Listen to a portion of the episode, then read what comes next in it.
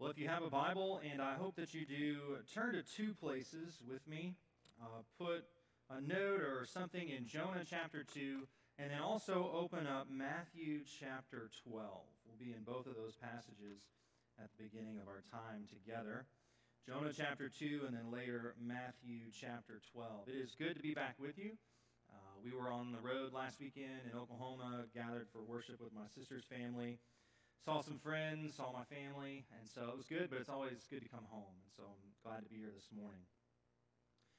Jonah chapter 2. You know, they say that when you are at the bottom, there's nowhere to look but up. Uh, maybe you've been there before, maybe you're there now, and you can testify to that, that when you are at the bottom, as Pastor West would call it, rock bottom, there's nowhere else to look but up. And for the last few weeks, we've been following the story of Jonah as he runs farther and farther away from God, farther away from God's calling on his life, from God's um, presence, even. And he's running deeper and deeper into rebellion and disobedience and the havoc that really comes from that. We've seen that in the lives of the sailors and the storm and all that. And uh, last week, Pastor West looked at Jonah in his uh, worst moment in chapter 2 and showed us how the, Jonah was praying the Psalms in the pit. Even in the darkest of times, the deepest moment of his despair, he cries out to the Lord, and the Lord hears him. It's a great model for us that when we find ourselves in a pit, likewise, cry out to the Lord, and he hears you. Uh, but this week, I'd like us to stay in chapter 2 again and consider another aspect of Jonah's cry.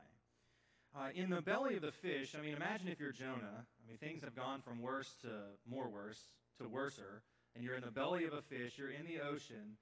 I, you're as good as dead. I think Jonah knew, like, you don't come back from this. Maybe you survive the waves, maybe you can swim to something fine, but when a fish eats you, that's it. You don't come back from that. But even in that pit of despair, and I think Jonah thinking just, well, this, this is it, this must be it, he cries to the Lord for rescue. And he sets his mind on the Lord, and he hopes for a resurrection of sorts. Now, he's not dead yet, but he's might as well be. He is presumed dead. And he hopes for a resurrection to be raised up by the power of God out of the belly of the fish um, and almost certain death. And then you fast forward eight centuries, and Jesus, in Matthew's gospel, records for us Jesus has this encounter with the Pharisees and he looks back to the story of Jonah and says, Hey, I'm going to show you a sign like what you saw with Jonah. That just as Jonah was in the belly of the fish for three days, so also the Son of Man will be in the belly of the earth for three days. And the connection is very clear. Just as Jonah was raised after three days, so also will Jesus be raised after three days. And of course, spoiler alert, we know the truth. He is raised gloriously after three days. And the connection here it leads us to hope in our own lives. Because as believers, the resurrection of Jesus is not just great for him, but it's also great for us. It gives us hope. We have a hope that our pit of despair that we find ourselves in, whether it's trials or tribulations or even to the point of death, that won't be the end. But that, like Jonah, God will actually raise us up. It's a hope and a resurrection, a hope that death will not have the last laugh. And so, what I hope to show us as we make our way from Jonah to Matthew and then even into 1 Corinthians 15 is that the resurrection of Jesus gives us hope in the pit that we too will be resurrected. That the resurrection of Jesus gives us hope in the pit that we too will be resurrected. So uh, stand, if you would, in honor of the reading of God's Word. I want to read the Matthew 12 passage. Matthew chapter 12 verses 38 through 42. Matthew chapter 12, verse 38. If you're there, say word. Matthew records here Then some of the scribes and Pharisees answered him, that's Jesus, saying, Teacher, we wish to see a sign from you. Uh, but he, Jesus, answered them, An evil and adulterous generation seeks for a sign but no sign will be given to it except the sign of the prophet Jonah. For just as Jonah was three days and three nights in the belly of the great fish, so will the Son of Man be three days and three nights in the heart of the earth. The men of Nineveh will rise up at the judgment with this generation and condemn it For they repented at the preaching of Jonah, and behold, something greater than Jonah is here. The queen of the south will rise up at the judgment with this generation and condemn it, for she came from the ends of the earth to hear the wisdom of Solomon, and behold, something greater than Solomon is here. Let me pray for us. Our Father in heaven, we are grateful for the opportunity to gather around your word. We recognize that this is no mere book, but it is your word to us and for us. It is authoritative, it is perfect, it is powerful. And we ask, God, that you would give us wisdom to understand and humility to receive, that we might walk more in accordance with your will, that we might um, act and think more like Jesus as you teach us and shape us. Speak to us in this moment. We trust that you will. In Jesus' name, amen. Amen. You may be seated. I want to begin this morning, actually, in the book of Jonah. So turn back over. Jonah chapter 2 is where we will be. And in verses 7 through 10 in this passage of chapter 2, we get a glimpse of Jonah setting his mind on the Lord and hoping for a resurrection. We see a hope for resurrection. Let me read for us in Jonah chapter 2, just verses 7 through 10. Look how he starts this, verse 7. When my life was fading away, I remembered the Lord, and my prayer came to you into your holy temple. Those who pay regard to vain idols forsake their hope of steadfast love. But I, with the voice of thanksgiving, will sacrifice to you. What I have vowed, I will pay. Salvation belongs to the Lord. Verse 10 And the Lord spoke to the fish, and it vomited Jonah out upon the dry land. Here in verses 7 through 10, really chapter 2, Jonah is at his lowest. Uh, we, you know, we've kind of been following the story, and just when we think he couldn't get worse, he kind of does something where he just keeps going and going. And here in chapter 2, we find him at his lowest, both spiritually and physically. Spiritually, he's at his lowest because he's just run time and time again from the presence of the Lord, from God's call in his life. Um, he, he's not repenting, and he's just gone lower and lower into disobedience. But even physically here, it's interesting how the, the story, sort of the narrative, the way it's written, paints this out. That even um, Jonah is actually going lower physically. Hey, George, could you turn me down quite a bit in here? Thank you. I feel like I'm in a pit.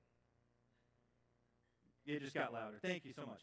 Uh, but physically, Jonah is even lower. Remember at the beginning of the story, the, the writer highlights how Jonah went down to Joppa, and then he went down to the boat, and then he went down in the boat, and now he's gone down in the water, and now at the last he's gone down into the fish. Jonah has spiritually and physically just gone lower and lower in this story. And then here you are in the belly of a fish in the middle of the ocean. It's hard to imagine how things would get worse for Jonah. It's hard to imagine being Jonah. You're in the belly of a fish and you think, I don't even know how to get out of this. What do you do in the belly of a fish? How could you get any lower? And in fact, Jonah describes just how low he's gotten, just how dark the situation is. Look back at verse 1 of chapter 2. Let me read verses 1 through 6. And take note of, even if you want to underline, every time Jonah describes the darkness or the, the situation that's overtaken him. Look at verse 1. Then Jonah prayed to the Lord his God from the belly of the fish, saying, I called out to the Lord out of my distress. And he answered me, Out of the belly of Sheol I cried, and you heard my voice. For you cast me into the deep, into the heart of the seas, and the flood surrounded me. All your waves and your billows passed over me. Then I said, I am driven away from your sight, yet I shall again look upon your holy temple. The waters closed in over me to take my life. The deep surrounded me. Weeds are wrapped around my head at the roots of the mountains. I went down to the land whose bars closed upon me forever. Wow. Jonah gets the seriousness of the situation. He's crying out in despair, and he knows he's at his lowest point. Things cannot get worse. But there's this, there's this sort of change of events here. There's this 180 degree shift in these passages. Because in his moment of despair, in this pit of desperation, presumed death, he actually turns his thoughts to the Lord. Look at verse 7 again. Uh, if you're a highlighting person, highlight this. When my life was fainting away, what happened? I remembered the Lord. Boy, there's a novel thought, Jonah. Think about God. From the beginning of the story, Jonah has wanted nothing to do with God. You know, it's like you watch a movie and you're like, you know, the friend said, hey, it's going to be about this prophet. And you think, oh, great, prophet. He's, he probably loves God and uh, obeys God. He probably, you know, kind of floats off the ground a little bit. He's so holy. And then the movie starts and you think, who's this guy? Who is this Jonah character that for the last two chapters or so has done everything opposite of what we would expect from the prophet of God? He's wanted nothing to do with him. And then suddenly, finally, in the pit, in the belly of the fish, he says, When my life was fainting away, I remembered the Lord. I remembered the Lord. This Hebrew word for remember, it means to focus your attention on something. Again, it's about time, Jonah. You know, you've, you've run as far as you can, you've hit rock bottom, and finally you focus on the Lord. Finally, you remember. You know, Jonah is oftentimes referred to as an Old Testament prodigal. You know the story of the prodigal son? Very popular. Um, most of us, I'm sure, know it. Luke chapter 15, the son comes to the father and says, Hey, give me my inheritance. You know, I just, I'm done with you. Give me my money. He goes off into a foreign land, lives it up. Anything you want, he had it. Wastes everything, ends up in poverty, taking care of pigs. The worst thing that you could imagine for an Israelite. And in Luke chapter 15, verse 17, we get this same sort of light bulb moment, this same sort of aha moment. Let me read verse 17. But when he came to himself, he said, How many of my father's hired servants have more than enough bread, but I perish here with hunger? I will arise and go to my father. He had gone to his rock bottom, living it up in sin, didn't care about the father, and finally, the light comes on. Luke records when he came to himself. Just like Jonah. I remembered the Lord. Finally, it hit me, and I remembered the Lord. Like the prodigal son, Jonah has this moment where he finally comes to himself. Okay, he's, he's run, and he's finally done running. He finally recognizes that he's run from the Lord long enough. I wonder if, if you can sympathize with this at all. You ever found yourself in a hole you couldn't get out of? Found yourself in a situation where you had run and run and run as far as you could and finally could run no farther? God puts a call on your life and you say, Not interested. No, it's too much change. I like the way things are. I don't want to do that. And so I go and I go this way. And maybe for years. And this trail of destruction follows you as you live in disobedience to God's call. And then finally, you just hit the bottom. You're like, I can't go anymore. I can't run any farther. You remember the Lord. Maybe you've been living in sin and I've mentioned this before from the pulpit, you know, this idea of, well, it's just me and it's nobody else. I'm going to do my thing and I'm going to live it up. And destruction follows you. And finally, one day you just say, I'm done. I'm tired. And remember the Lord. This is, if you find yourself in this situation, this is really the first time I can look at the book of Jonah and say, be like Jonah. If you find yourself at the bottom of that pit that you've dug for yourself, or maybe that has just come along outside of your control. Jonah says, When my life was fading away, I remembered the Lord. He prays to God for rescue. He recognizes that only God can save him. There in verse 9, the last of verse 9, the quote, salvation belongs to the Lord. That's Psalm 3:8. In the belly of the fish. Who do I call? Nobody but the Lord. Nobody can rescue me out of this seemingly insurmountable challenge. Nobody can save me from the unsavable situation except God. Salvation belongs to the Lord. Jonah is confident,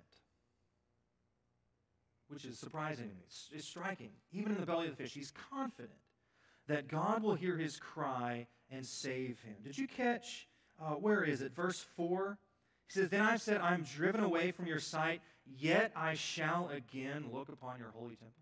I mean, even in the darkness, he's describing all the terrible things. All of this has happened, yet I will, I will see you again. I will see that temple again. There's this hope and this confidence that God will hear him and save him. He puts his hope in a resurrection.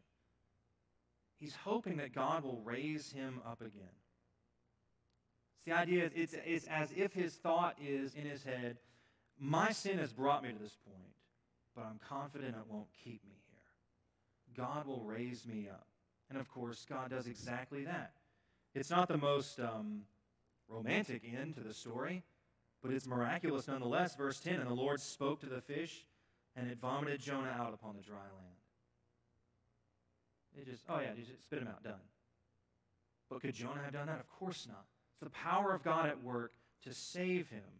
And if we're honest, from our perspective, Jonah didn't seem too savable at the moment. And yet God saves him. Well, you may be here this morning in a pit of destruction. Maybe sin has taken you farther than you wanted to go. Uh, maybe you've uh, heard the call, rejected the call, and said, No, I, just, I don't want to do that. You may be in a pit this morning, but it doesn't have to stay that way.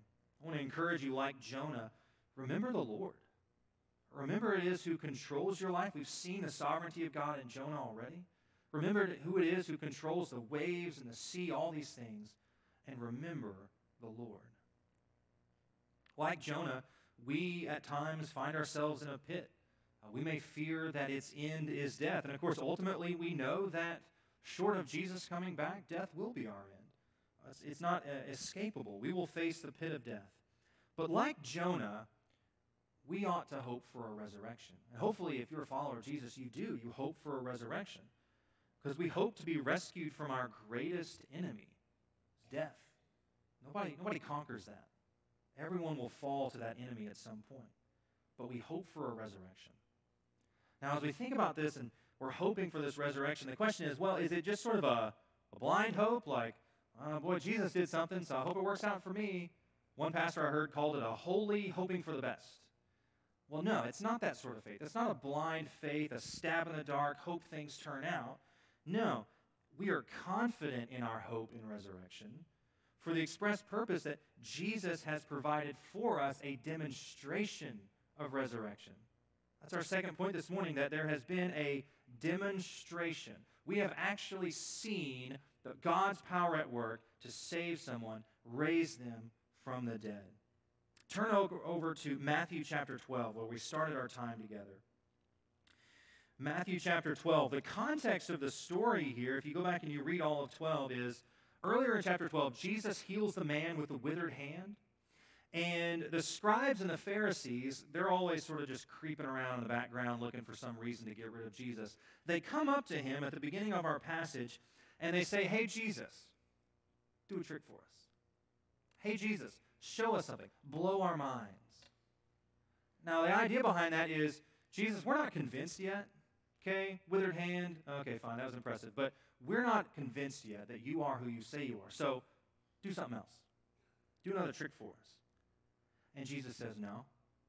No, I won't do that.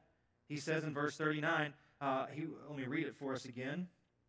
He answered him, An evil and adulterous generation seeks for a sign, but no sign will be given to it except the sign of the prophet Jonah. Jesus says, Look, I'm not doing tricks for you. I'm not doing all these things that you want me to do just so you can be satisfied. He says, I'll give you one sign. It's the sign of Jonah. For just as Jonah, verse 40, just as Jonah was three days and three nights in the belly of the great fish, so will the Son of Man be three days and three nights in the heart of the earth. Here we have this clear reference to Jesus' coming death and resurrection. You get glimpses of it all throughout the gospel story. People aren't quite sure what's happening, but there's this clear as day reference to what Jesus is going to do. That he will die on a cross for our sins, he will be buried in a tomb, and for three days, he's presumed dead. You know, we, we spent time thinking about what the disciples would have thought right after that the despair, the depression. They're all hiding because they think the Romans are going to come for them. All hope is lost. Jesus says the Son of Man will be in the heart for three days. But the implication here is that it will only be three days. That after three days, just like Jonah is raised from the fish, so also will the Son of Man be raised up. The greatest demonstration of God's power in the life of Jonah is his miraculous rescue from the belly of the fish. It's Jonah's resurrection of sorts. That's the greatest demonstration of God's power. And likewise, the greatest demonstration of God's power in the life of Jesus, and the greatest demonstration of Jesus' own claims to be God in the flesh, the Son of God, is his resurrection from the dead. Okay, there were other people around in that day. There were prophets and healers. People could do tricks. People could do things. Everybody could perform miracles. Plenty of people had come along claiming even to be Messiah. Plenty of people had come along who were impressive and fun to watch, and they could do cool things. But nobody ever conquered the grave. Nobody could do that. No prophet, no religious leader, no messianic figure. No one could conquer the grave. The grave would be for Jesus what the belly of the fish was for Jonah, his greatest challenge. Jonah's in the whale from a human perspective, watching the movie play out. Oh, it must be done. Roll credits because you don't come back from that. Same thing, human perspective. Jesus is in the tomb. Oh, story's over. Everything we hoped, all our hopes and our aspirations, everything we thought we knew about Jesus, it's done now. And yet, suddenly, he rises again.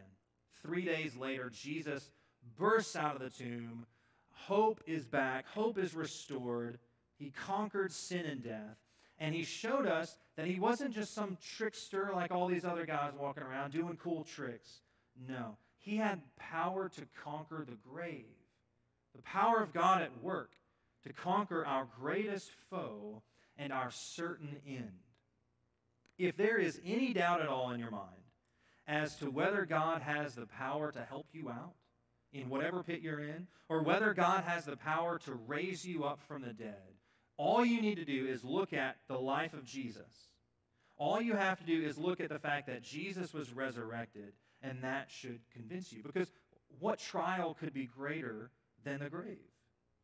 And more than that, even if we go to the grave, we know someone who's been there first. We know someone who's been there and conquered it. And Jesus' own resurrection is proof that the grave is not in control. The grave is not in control because God is in control. Any doubt we have, I'm just not sure God can do it. You look at the resurrection, you look at the empty tomb, you look at Christ arisen. But you know, not everybody's convinced by that. If you look at the larger context here of chapter 12, we don't have time for this uh, you see that these Pharisees, they're just wanting more miracles and signs. I mean, they've seen the man with the withered hand. That would have done it for me. Um, I mean, they, these are the guys who follow along. They've seen the feeding of the 5,000. Uh, they've seen people, um, you know, you think Jairus' daughter. You think uh, the man who was crippled. They, they see the, the lame can walk, the blind can see. They see all these miracles, and they say, Jesus, hey, do one more. Well, I'm not convinced, Jesus. Do one more. They would not believe that Jesus was the Son of God because no miracle would ever be enough for them. They had hard hearts and blind eyes. You know, Jesus, put on a show for us, Jesus, then I'll believe. Maybe you're like that this morning. Maybe you know people. They say, look, I, you know, I've heard about Jesus. I, I've heard the stories, but until I see something in my own life, I'm not convinced. Until, you know, I look around at my troubles and I'm business failing and marriage failing and all these things going on. I Haven't seen Jesus do a thing for me. I'm not convinced. Jesus would look at someone like that and he'd say, I've already done all that needs to be done. I've done all the miracles as recorded here in Scripture. I've even conquered the grave. What more can there be? For some people, it's not enough. Jesus, put on a dog and pony show so I can be impressed. Then I'll believe. No. Friends, if you don't if you won't believe that Jesus is who he says he is, even after he's conquered the grave, then no miracle is going to be enough. No sign, no, you know, writing in the clouds, none of that's going to be enough if we don't believe what's already happened. He's given us proof, and all he says is to take him at his word. You know, Jesus, do just do this for me, then I'll believe. He says, No, I've done it. No, Jesus, well, you know, that was then. Do something, do something now. No says, If you won't take me at my word, if you won't put your hope and confidence in what I've already done, then no miracle is going to be enough. And maybe you're here this morning and that's you. Maybe you're waiting. You know, maybe you're on the fence. You're like, ah, I'm kind of okay with this Jesus thing. I'm more than I used to be, but I'm still not convinced. I want to point you to the historical reality of the life, death, and resurrection of Jesus. That Jesus conquered the grave he conquered sin and death. And just as a reminder, he was there because of us. Our sin put him on the cross. He pays our penalty. He goes, he conquers sin and the death, conquers that, rises again. And the, the call is to then say, I believe it. To put my hope and my confidence in this because there's already been a demonstration. You know, you're in the pit of despair. You're, you're in this pit of, of just death, and, and you're waiting, and you think, what hope is there? Well, I can put my hope in the fact that there's already been one who's conquered that. There's already been one who has proven to me the power of God. The resurrection of Jesus, it's not just this sort of impressive miracle that we look at from afar. It's not just something in an old history book and like, oh, that was cool back then, but that really has nothing to do with us. No. You don't look at that and you say, hey, thanks, Jesus, cool demonstration, but meanwhile, I'm still over here in my problems. No, no, no, no. The glory of the resurrection is that while Jesus demonstrated it in his own life, he promises it to every single believer. So it's not just a, hey, great for you, but not for me. It's a, you've done it in your life, and you've done it for every single believer now to be able to participate in the resurrection. Turn over to 1 Corinthians 15 with me. Very common passage. I know you've probably got it memorized, but we'll read it anyway. 1 uh, Corinthians 15, beginning in verse 50, as we see here a promise of resurrection. Number three, a promise of resurrection. Verse 50, Paul writes, I tell you this, brothers Flesh and blood cannot inherit the kingdom of God, nor does the perishable inherit the imperishable. Behold, I tell you a mystery. We shall not all sleep, but we shall all be changed. In a moment, in the twinkling of an eye, at the last trumpet. For the trumpet will sound, and the dead will be raised imperishable, and we shall be changed. For this perishable body must put on the imperishable, and this mortal body must put on immortality.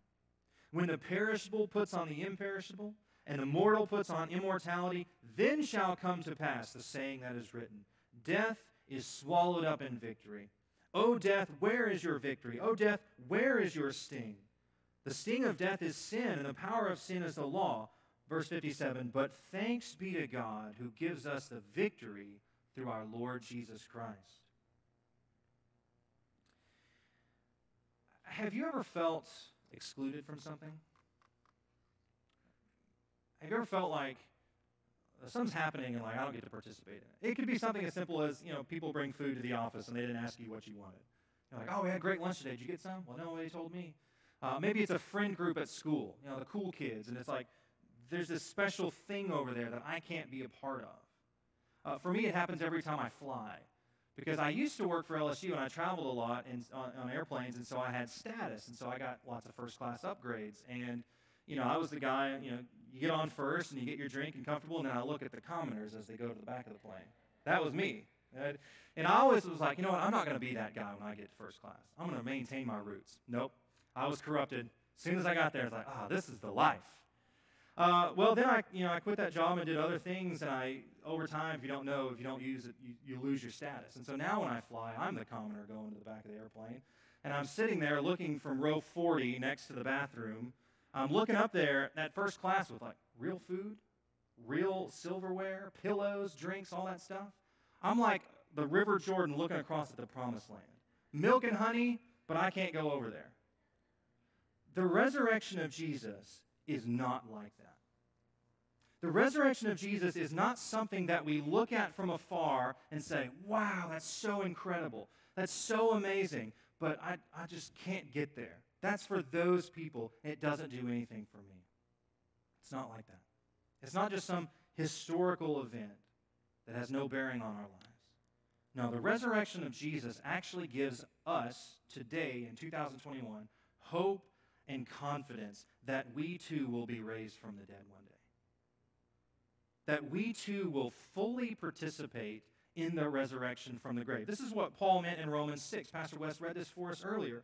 Romans 6, uh, verses 4 and 5.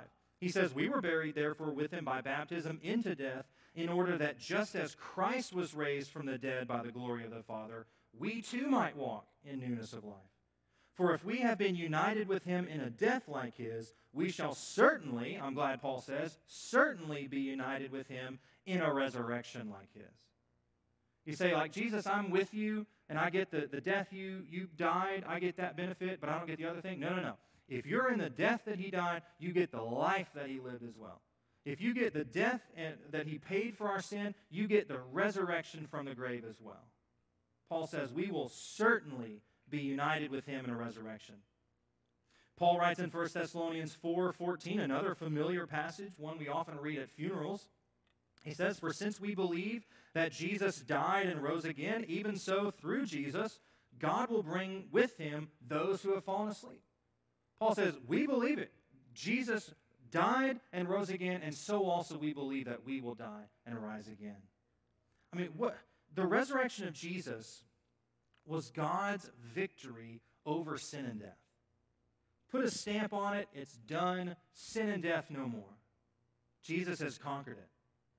And the coming day in the future, should the Lord tarry in his coming and we're all gone, uh, when we rise again, that will be for us that final stamp, that, that blast of a trumpet, that declaration that even in our lives as well, sin and death has finally been conquered.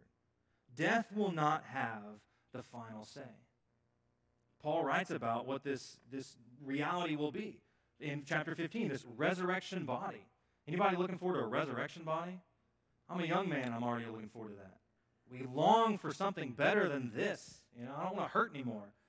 Um, 1 John 3, verse 2, one of my favorite passages, says that we will see him as he is. Anybody ready to see Jesus as he is? Oh, man. And then you look at Revelation 21. John writes of this glorious picture of what the new earth will be like. No more tears, no sorrow, no pain, none of the nonsense we have to deal with that sin has just wrecked creation. What a joy, what a glorious future that we hope in. And it's not just a blind hope, it's a confident hope in our future resurrection. It's a hope that sustains us here and now. I mean, if, if all we hope in is the here and now, well, we're in trouble. If I just look at, like, oh, I just need to find something in the world that'll give me hope, oh, good luck with that. No, we look to the future. Our confidence, our hope in this future resurrection, it sustains us here and now. It upholds us. Because we look around and we say, though all of this just crumbles, all of this melts away, there is coming a day when we will rise again with our Lord Jesus. And as I thought about how to apply this and maybe get a little bit more personal, I, I thought of uh, four scenarios or situations that we find ourselves in at one time or another. Think about them as four pits that we might be in. You might be in one this morning, might be in more than one. The first is the pit of condemnation. This is specifically for those who may be here this morning or watching online who you would say, I'm looking from the outside. Not a follower of Jesus yet, haven't signed the form, haven't, haven't gone over, I'm not convinced yet. You find yourself this morning in a pit of condemnation. Maybe you're on the side saying, you know what, I, I, I want to come in. It sounds great, I want that, but you, you don't know what I've done. You don't know how far I've gone. I'm like Jonah. I'm, I'm in the belly of the whale over here because my sin has just wreaked havoc in my life. Maybe that's you this morning. Well, the resurrection of Jesus for you ought to give you confidence that God can and will forgive you of your sins. Because remember, the resurrection is not divorced from the crucifixion, which is not divorced from the incarnation, which is not divorced from eternity past when God chose to save a rebellious people. The resurrection of Jesus ought to give you confidence that God can and will forgive you that he will raise you out of the pit and will make you new. Paul's language, you will be raised to walk in the newness of life. The resurrection of Jesus is proof positive. Can God really save me? Yes. Does God really have the power to forgive that thing I did? Yes. Can God really do that for me? Yes. Yes, he can. The resurrection shows you this morning that God not only has the power to save you, but the plan to save you. You may find yourself in a pit of condemnation this morning. But for believers, you may find yourselves also in a pit of sin of sorts. Maybe you've been uh, fighting sin for years, maybe decades even. Maybe your life verse is the Romans 7 passage where Paul's like, every time I try to do good, evil's right there.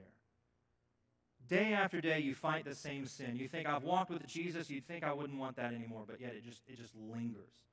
Maybe that's you this morning.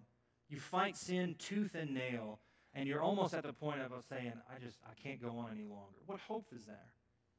Well, the resurrection is also hope for you. Because in the resurrection, this is something I long for. We're not only freed from the power of sin, we get that in Christ's death already, but in the resurrection, as we long for that future that's coming, we will also be freed from the presence of sin. Anybody ready for a day when you won't have to fight against sin anymore?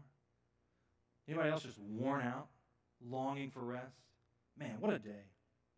And it's the resurrection of Jesus that gives us hope that we will actually have that one day. That just as he rose from the grave, so also with we, with that incorruptible flesh, in that land of, perfect, um, no fear and death and sin and all those things, we will have that. And we will finally rest and not have to fight against sin. Maybe you're here this morning, thirdly, and you're in a pit of suffering. As the hymn says, trials are buffeting.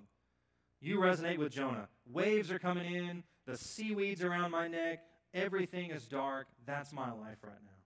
Financial problems, marriage, family, kids, work, job loss, physical sickness, caring for someone hurting, you name it, I've got it. Maybe that's you this morning. A pit of suffering. The brokenness of the world on full display. The, the effects of the fall 24 7.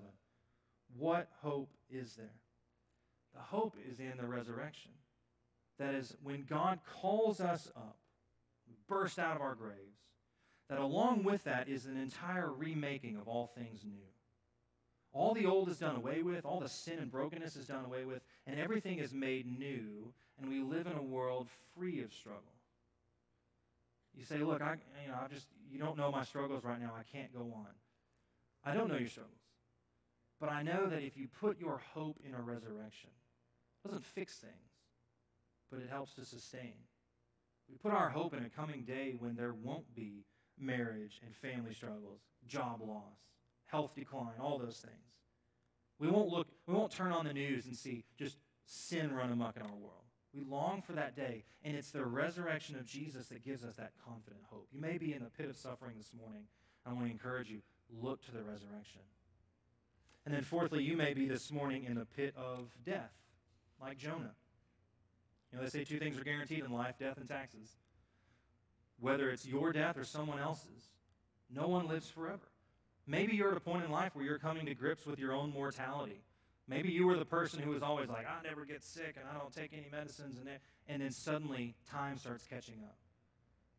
Maybe you're coming to grips with the mortality of a friend or a, or a loved one. Maybe you're watching a parent decline in health. Maybe you're losing loved ones or have. Or maybe it's your own life as you realize that I'm not as strong as I used to be. Time keeps on ticking. You may find yourself in the pit of death. And for you, again, the hope is that death will not have the final say. The death will not have the final laugh. 1 Corinthians 15, thanks be to God who gives us the victory. You know, oh, death, where is your victory? Oh, death, where is your sting? We feel the sting of death. There's no victory in death. Jesus has the victory over it. If you're in the pit of death this morning, or any of the others, my plea for you is to look to the resurrection of Jesus. You say, well, that doesn't fix my problems. I know that but it points us to something greater.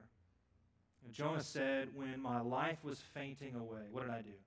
I remembered the Lord. When my life is fainting away and everything seems wrong, I remember the Lord. When Jonah hit rock bottom, he looked up. Nowhere else to go when you hit rock bottom. He remembered the Lord, cried out to him, and was saved from the belly of the fish. Eight centuries later, Jesus was laid in a tomb. Death thought it won, thought it was over. But after three days, he rose from the grave, conquering sin and death. And in so doing, he gives hope to every single believer that we too will rise from the dead. Death, you think you've won. You think you've won. No, Jesus has won. If you're here this morning and you would say, you know what, I'm kind of in a pit, or more than one, I wonder if you will be like Jonah and remember the Lord.